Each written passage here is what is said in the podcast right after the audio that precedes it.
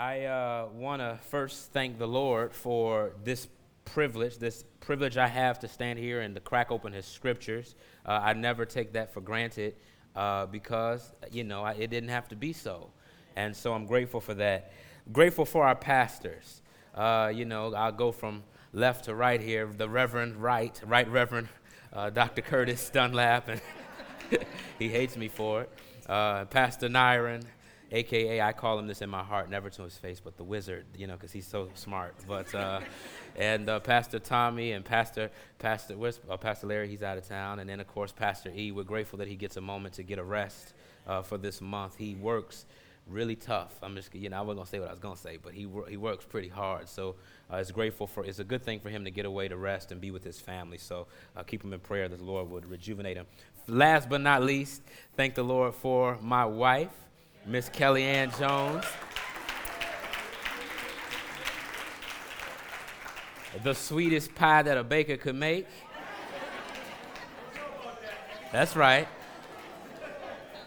My sweet flower sitting right there looking like, oh, I hate you. I know, baby. It's okay.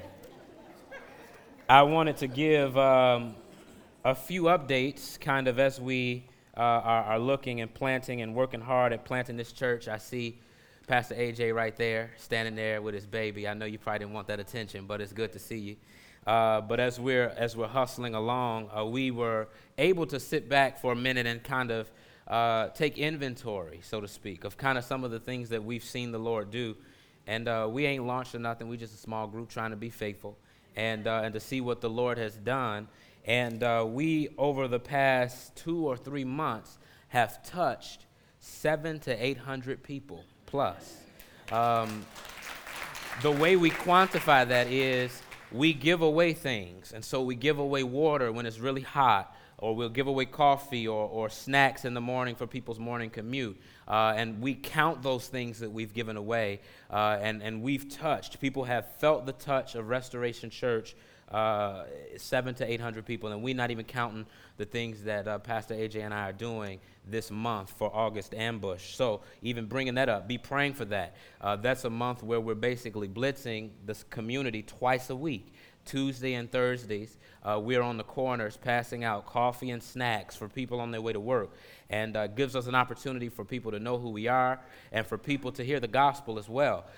And, and I'm going to tell you, one of the things that you do when you church plant you get a lot of no's and send offs. And so, uh, you know, there are many people who be like, man, I'm so interested in what y'all doing. Sign me up. I'm ready to go. Then you call, email, you get nothing back. You, you go to a meeting, they don't show up. But then every now and then the Lord throws something your way.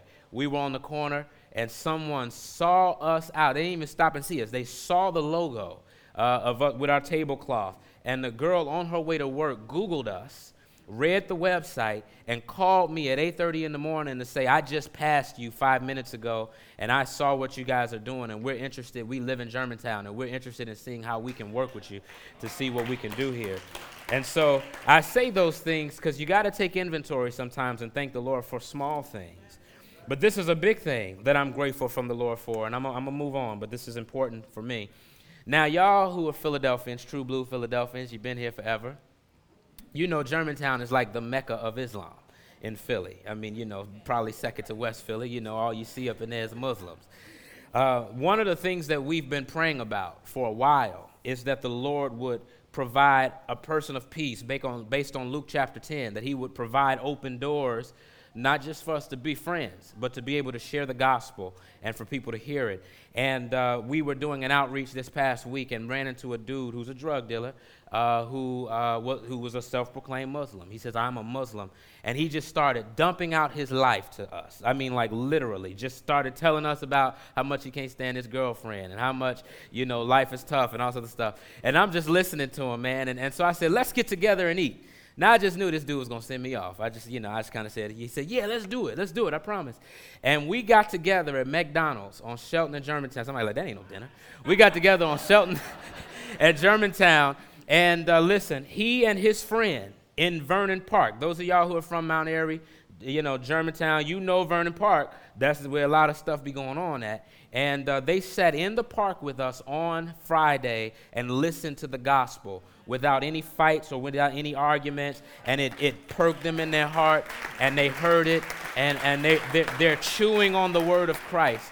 And, and, uh, and the guy, truthfully, I pulled up on uh, Germantown Ave to go see the dude, and, and he pulls up, and you know, everybody's standing out there mugging you like, who are you? And somebody said, who is he? And I said, oh, shucks, you know, what's going on here?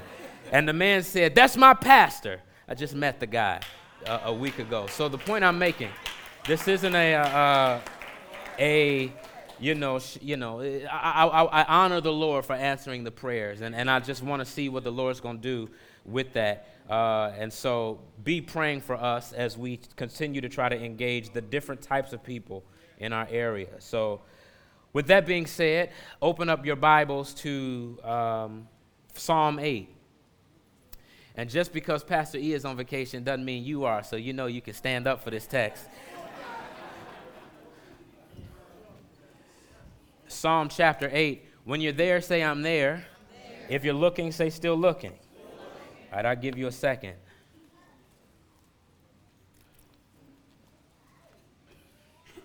We're going to begin reading. It's on the screen as well. Uh, we'll read along together. It says, O Lord, our Lord, how majestic is your name in all the earth. You have set your glory above the heavens, and out of the mouth of babes and infants. You have established strength because of your foes, to still the enemy and the avenger. When I look at your heavens, the works of your fingers, the moon and the stars which you have set in place. What is man that you are mindful of him, and the Son of Man that you care for him? You have made him a little lower than the heavenly beings, and crowned him with glory and honor. You have given him dominion over the works of your hands. You have put all things under his feet all sheep and oxen, and also the beasts of the field the birds of the heavens and the fish of the sea, whatever passes along the paths of the sea. O Lord, our Lord, how majestic is your name in all the earth. Turn to the person next to you and help me announce this topic. Say, neighbor. We're going to learn what looking up, shows, you. Turn to the other person on the other side and say, neighbor. What does looking up show you? Let's take our seats. Father, we thank you for this time that you've given us to enter into your word, uh, Lord, and uh, we don't take it lightly uh, that we can stand here and be able to proclaim it loudly on amplifiers and microphones and speakers. And for the most part, uh, aside from quote unquote haters in our lives, we live in relative peace. And, uh, and we don't take that lightly, uh, and we, th- we thank you for it. And, and even now, we pray and we desire that the peace we experience, that others would experience as well. And so we're mindful of our brothers and sisters that are persecuted today under the hand of ISIS, and we pray for their strengthening. But now, Lord God, as we enter into this moment, this preaching moment, Lord, where we examine what you're saying to your people from this text, I pray and ask, Father, that you would let me decrease so that you can increase and that you would speak not only to your people, but speak to my heart also. That you would challenge me in areas, that you would challenge us all. And uh, at the end of the day, we would do what you're calling us to do on this day and in this text. We love you so much. It's in your Son, Jesus' name, we pray. And the church says, Amen. The earth has some stunning places, doesn't it? As one travels the world, it is nearly impossible to come away with it without feeling a deep sense of awe and beauty and wonder at what you will see. It's quite difficult to stand along the precipice of Niagara Falls and to see the water cascading down and in a thunderous roar and to feel the mist hit your face and not walk away and say, Wow or to ski on the Alps and not be taken aback by these snow covered figures in our land and not be taken aback by the size and the enormity of these things called mountains and not say, wow. It's nearly impossible to stand in the redwood forest and to see the sun peering through these tower trees and not be thrown away by the size and how many people it would take you to surround one of those trees. There is a wonderful display of the artistry when we look at the various type of fish and birds that fly or swim in the waters or the skies in our world and not be taken away and say, man, it's something beautiful about this. There is an attractiveness to these things. And if left alone long enough, the, you, you will experience a further amplification of the ontological question of is there someone out there greater than me? And if so, why am I here? Now, I know we might be sophisticated and we might have scientific explanation for what we see, but the heart and what it tells us in those moments, logic and reason cannot argue what the heart is telling you. In them, there is something that loudly speaks, but softly whispers in your ear as the wind, saying, Look up. There is someone or something greater here. And it is for this reason that children can experience such things and say, Mama, Daddy, who made this? Mommy, Daddy, why is this here? And who created this?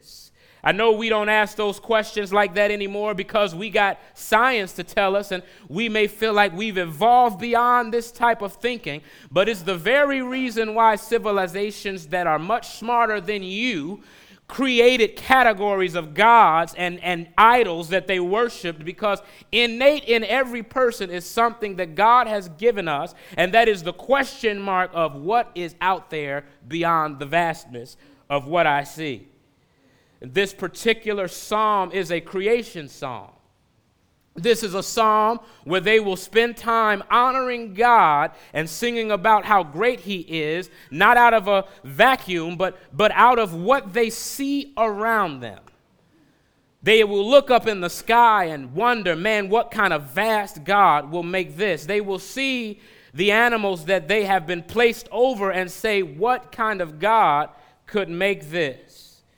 And this particular psalm that is penned by David but inspired by the Holy Ghost is tailored to show us this that looking up can help you see the great God who has carefully crafted all and how he cares for us and shows us our significance to him.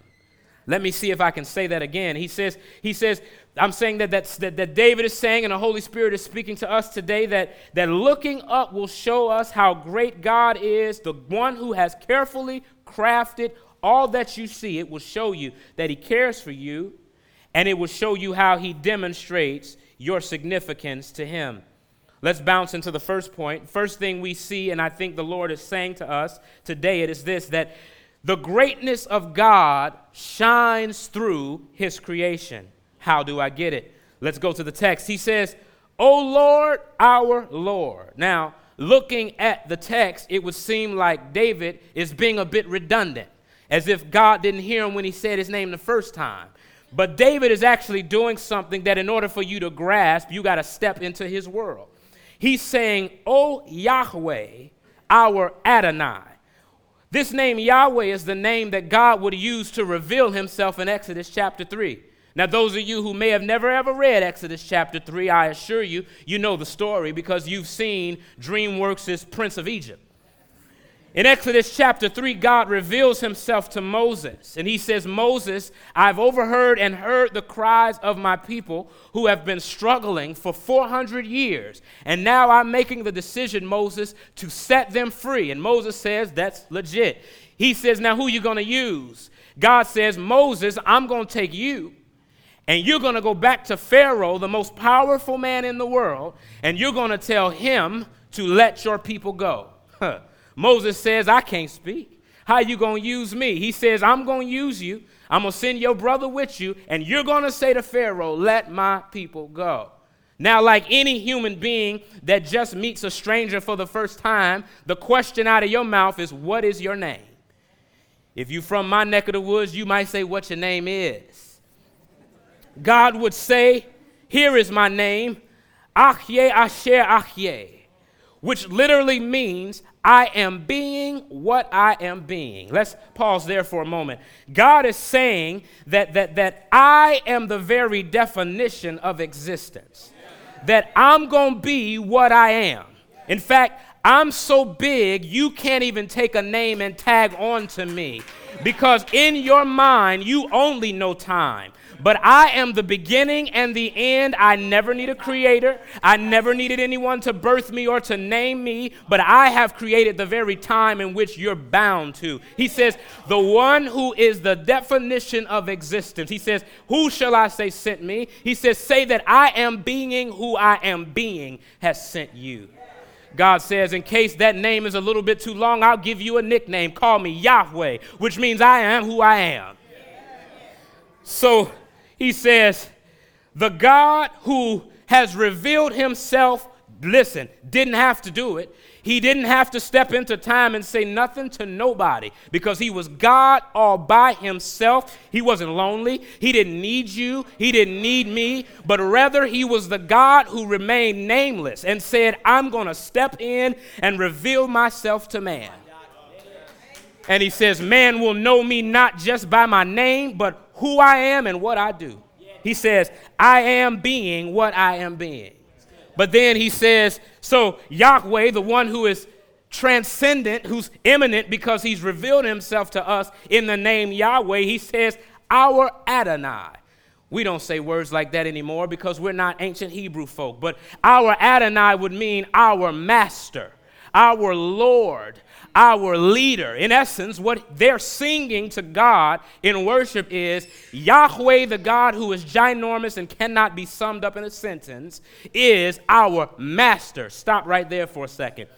You need to be reminded that God doesn't play by your fiddle that God does not play by the whim of your imagination.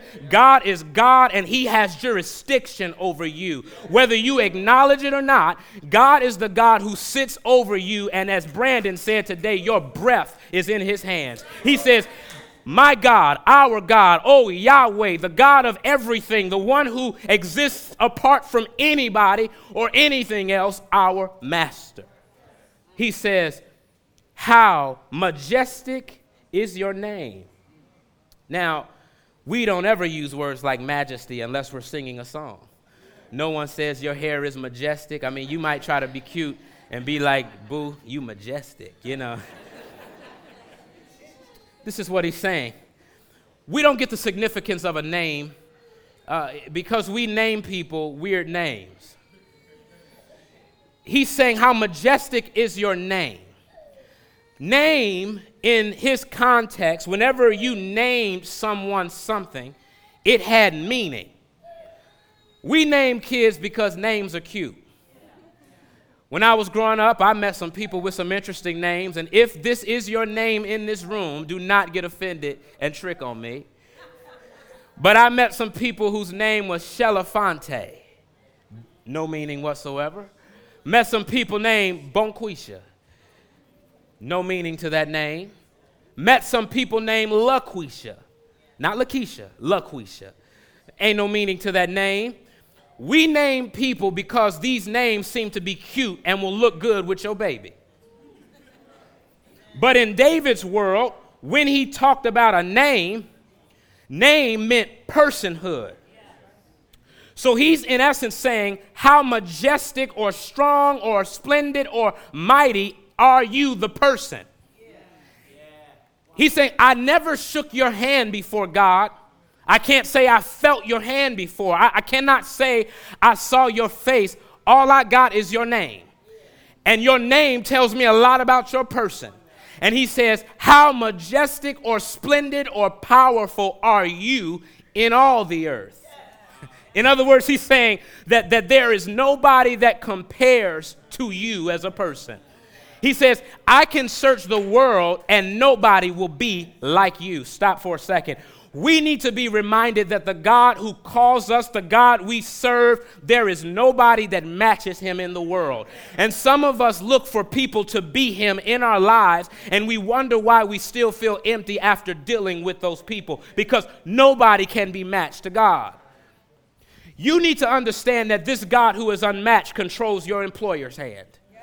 Somebody's praying for a job today and wondering if the Lord will open up that door. When you're sitting before that guy, you need to understand that the God that you serve holds his ha- heart in his hand and can do with it anything he wants to because there is nobody like him in all the earth. This is what he's saying here. He's saying, Oh Lord, oh Yahweh, our Adonai, how majestic or powerful, strong is your name in all the earth. You have set your glory above the heavens. He's saying, the heavens are vast. Heaven is not here in this context, it's not referring to God's house. It's not referring to when you tell your kids, where does God live? And you say heaven. Heaven, in this sense, is, is the sky. It's plain old simple, the sky. He says, You've taken your glory, your weight, who you are, and you've set it above the creation in which you've made, which implies that the creation in which you made has a lot of information about the one who made it. Let me, let me, let me see if I can spin it this way. The river that runs along the eastern part of the city is called the Delaware River, right?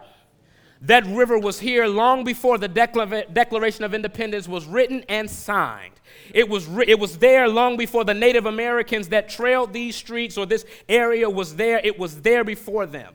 It will be there after we're all dead, and it will be there for the next generations. What does that say? That says that the God who made it is eternal and that there is nothing temporary about him, that he lasts, and you can see the eternality of, or seeming like, of, of features in the world and know that God is eternal. Let me, let me see if I can take it another way. You look up in the sky and you see how vast it is. We miss this because we're in the middle of a city where there are buildings and things to block the sky. But when you go out in the country and see how vast the sky is, he says, You've allowed yourself to tell us things about you through your creation. So the creation is speaking, but then he says something that's really interesting. He says, Out of the mouth of babes and infants, you have established strength because of your foes. It's interesting here because he's saying, You've ordained or you've set this to be so. That out of the mouth of babies and infants, you make them say stuff. Now, this is poetry here, but think of how foolish that sounds. Kids, first off, when they're babies, can't say nothing other than scream. Infants can barely walk. And David is saying, out of the mouth of these things, you've, you've allowed strength to come from it. In his context, he saw kids a little bit different from how we see kids. He, he saw kids as, as insignificant because they could not take care of themselves. And so, unlike us who spends a lot of money for kids, kids were the poorest of all society because they, they could not take care of themselves. And even in other parts of the world, even today, kids are still the poorest in other societies. He's saying, You have decided to allow things that are insignificant to say a lot of significant things about you. Somewhere along the line, we as Christians have bought into something that is not in the Bible, where we think that we have to be a certain level or a certain uh, caliber or know a lot of stuff or have read a lot of books or have done a lot of things in order for you to be fit for God to use you. But understand this God masters in using those who look like they are unusable. Let me, let me draw your attention to Moses Moses walks up and he sees the burning bush, and God speaks to Moses from that bush. You know the story. And he says, I cannot speak because I stutter. And God says, But I'm going to use you nonetheless. I, I, I, wish you saw Samuel and how grieved he was when Saul got rejected as king. And he cried for days and wondering what is going to happen with this kingdom that you've rejected the king. And God says, I got another king. And all of a sudden, you see Samuel going to the property line of Jesse. I can see him walking in the door and knowing in his heart that God has raised up a king in this man's house. He's in this man's house, and Eliab comes forward. And Eliab, strapping gentleman, looks like God can use him, and people will follow him because he got a little bit of muscle and because his hair is laid a certain way. And so, surely, God, you're going to use Eliab. And, and God says something interesting. He says, I've passed him over Then comes Abinadab. Abinadab walks in, and, and, and, and Samuel says, Surely it's, it, it's him, it's him. I, I see it. He doesn't exactly look like his big brother, but yeah, it'll do. And God says, I've passed him over too.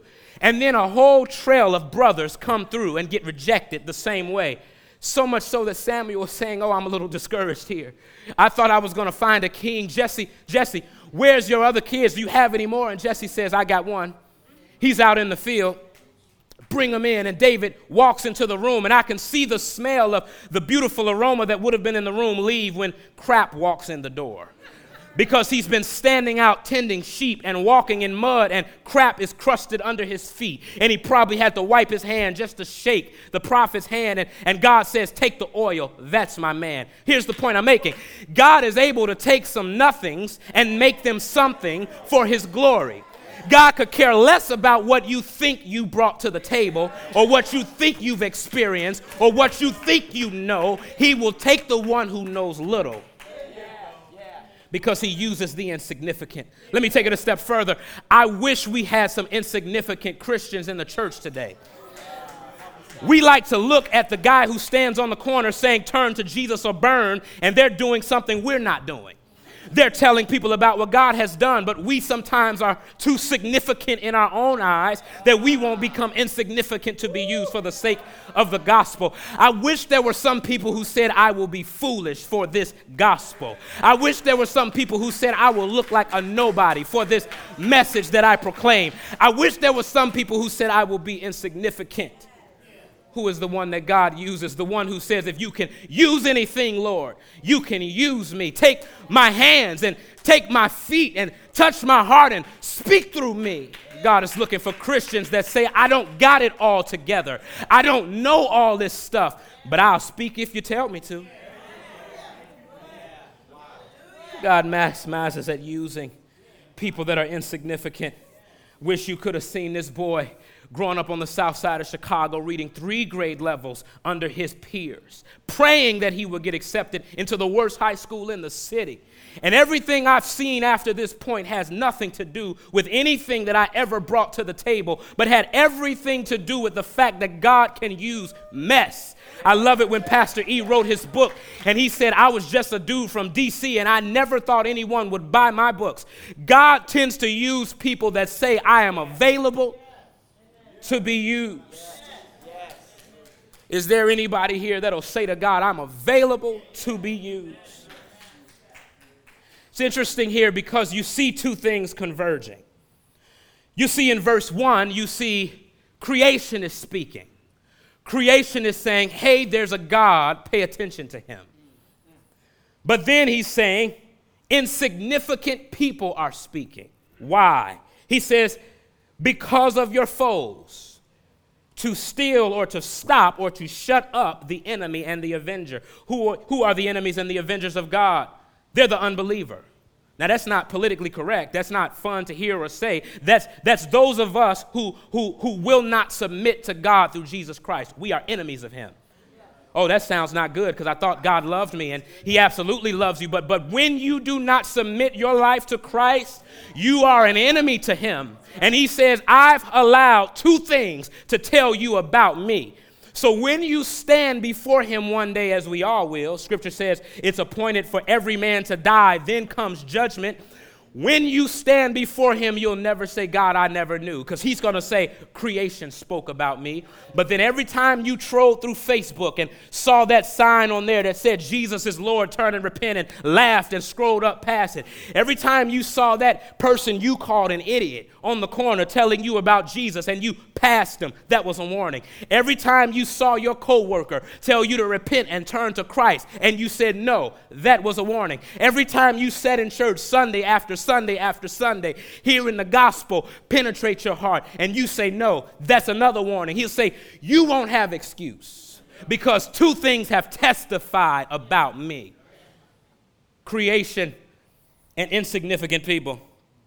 So God allows himself to be shown through creation. Here's my second point.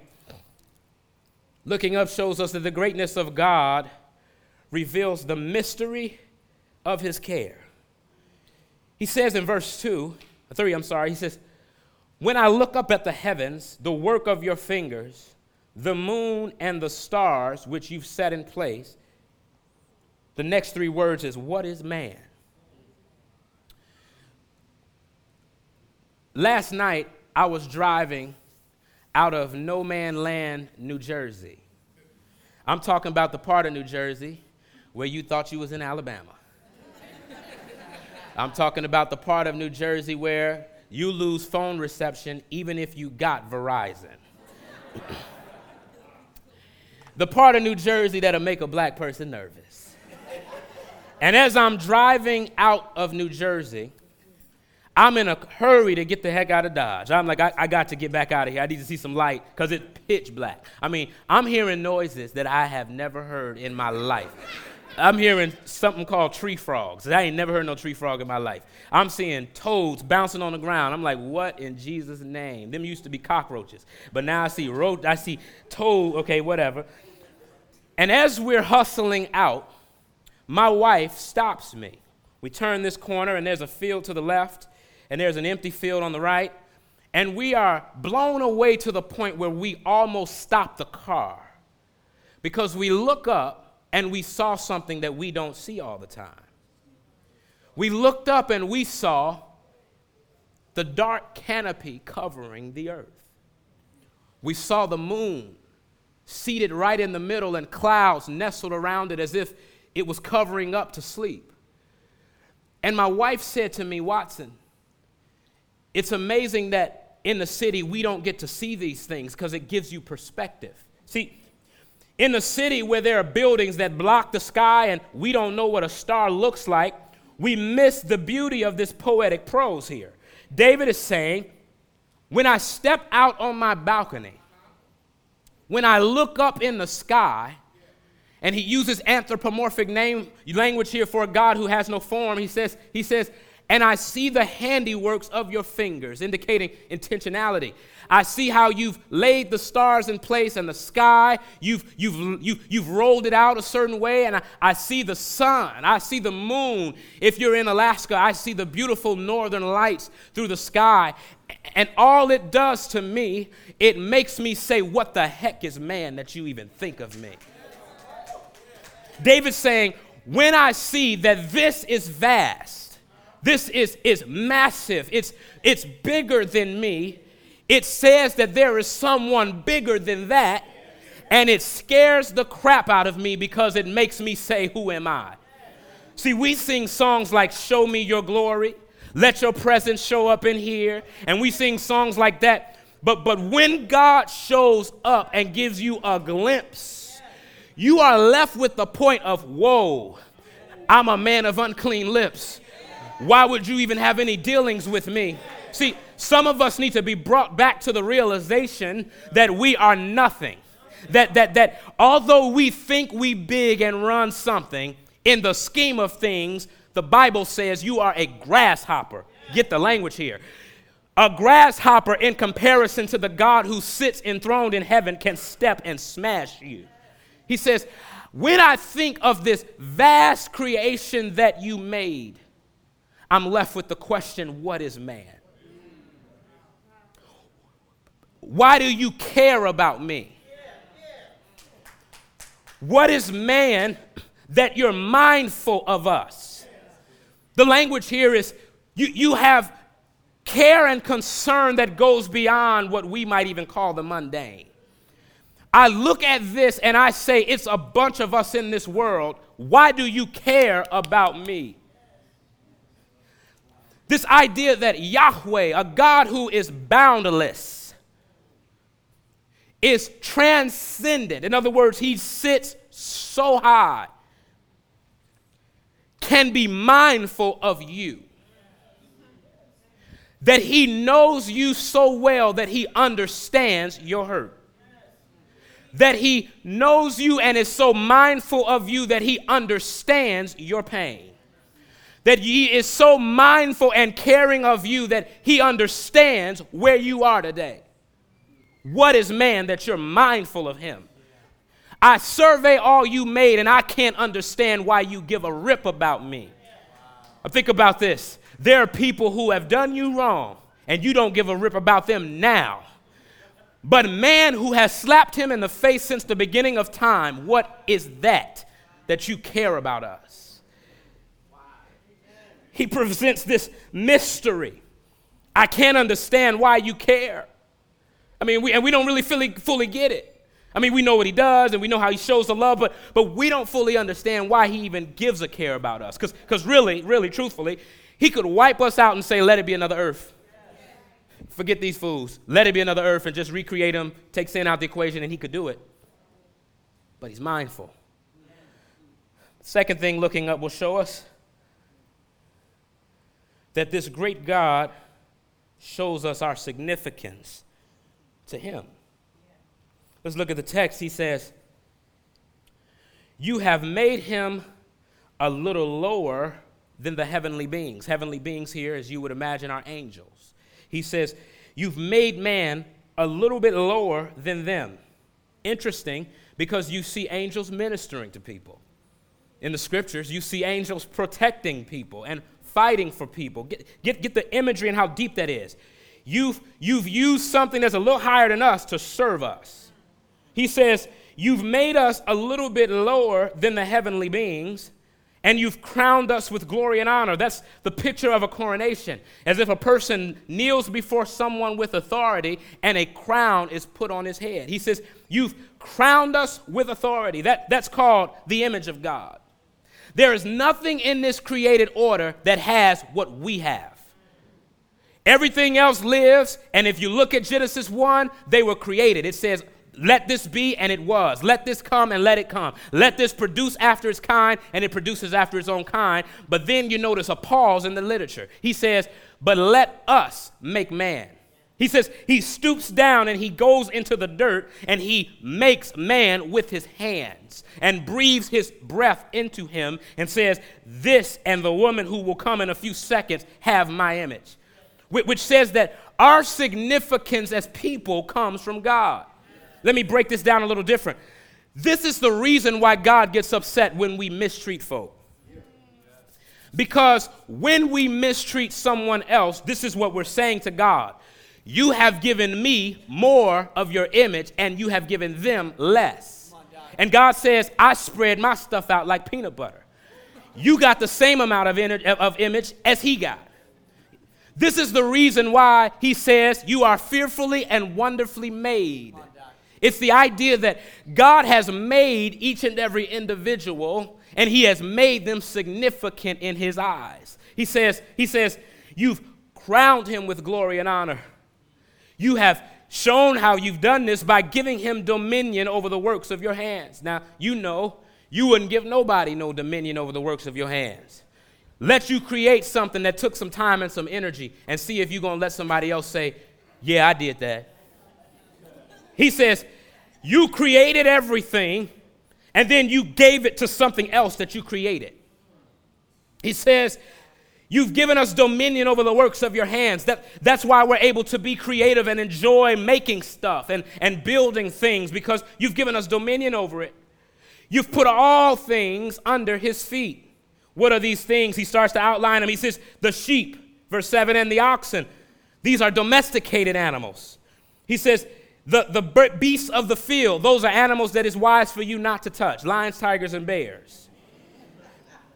You've given us dominion over the birds of the heavens and the fish and the sea and whatever passes under or in the paths of the sea.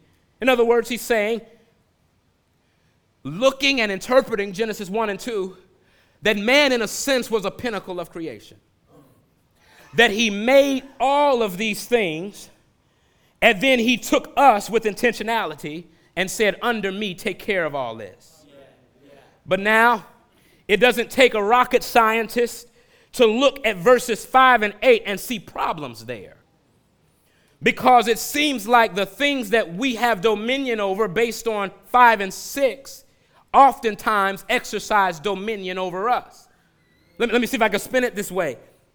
We're experiencing the largest outbreak of Ebola in history. I mean, you may have just heard about the dude who came across the sea, you know, with the little balloon on him and all that stuff. But but we're experiencing. My, wife gave me a statistic that said over the last what 20 years there've been a thousand outbreaks or a thousand cases of Ebola, and in the last two months there've been 1,500. Get that? That means in the last two months we have seen more outbreaks of Ebola than in the last 20 years. It's so fast and so rapid they don't even know how to contain it. Am I saying this to incite fear? No. What I'm simply saying is that things that we were given dominion over sometimes seem to have dominion over us. That, that's how the same shore that you look at and enjoy every summer can come on the land and wipe out 100,000 people in less than a day. That's how the sky that you fly in, in a plane, and the plane that you made can, can turn on you and gravity can push it to the ground. That, that's, that's how animals that, that can seem like they're domesticated and nice, a cat can bite you, and the saliva that it has in its mouth is so poisonous that if you don't get it checked out, you could die. That's how a dog that you love and own and you have power over can maul you to death. The point I'm making is you look at verse 5 and 6, it seems like this is a lie. But can I tell you what's really going on here? This particular psalm is not merely about us. It's not merely even fully about what God has done for us, but it's setting us up to understand a story that's bigger than this. It's setting us up to understand the story of redemption. Because at the beginning of time, God said to man, Man, I've made all of this and set you over it, man and woman. Have all of this and enjoy it, but just don't eat that fruit. Isn't it funny how we could see all of this freedom, but that one thing that we can't touch, we always want?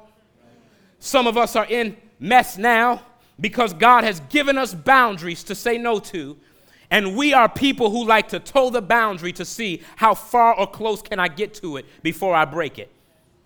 Man sees that boundary and says, God, I know you said it, and he's been deceived by Satan, and he says, I'm going to take and eat.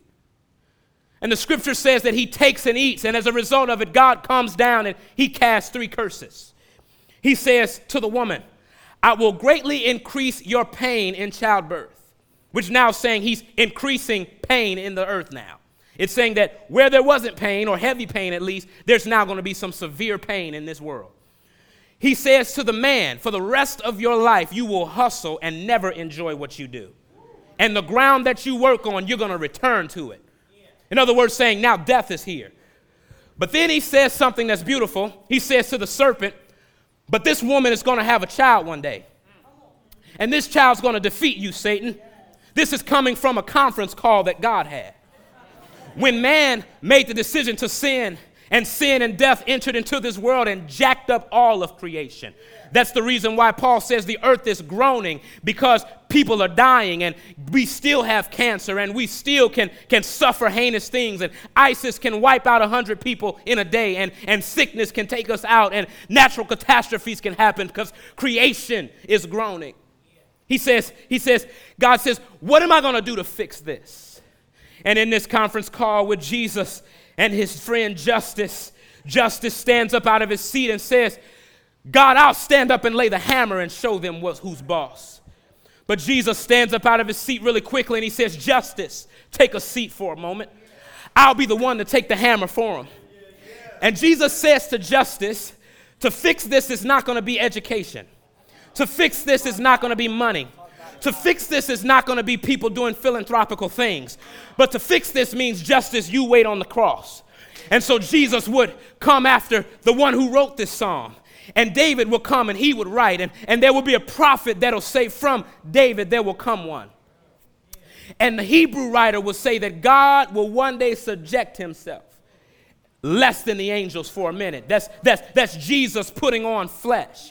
Jesus didn't put on flesh because he was cold, you know. He put on flesh so he can understand our weakness.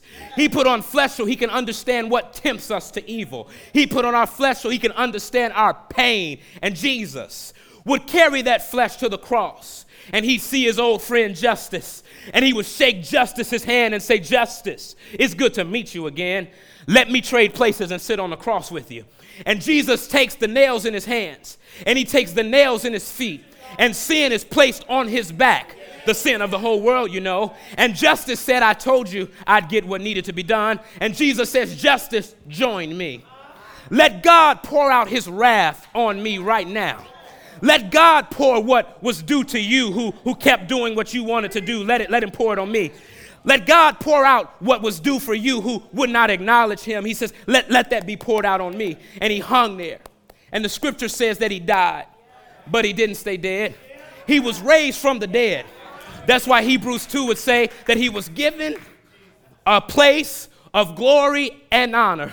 That's why Jesus would say, Father, give me the glory that I once had with you before I got here.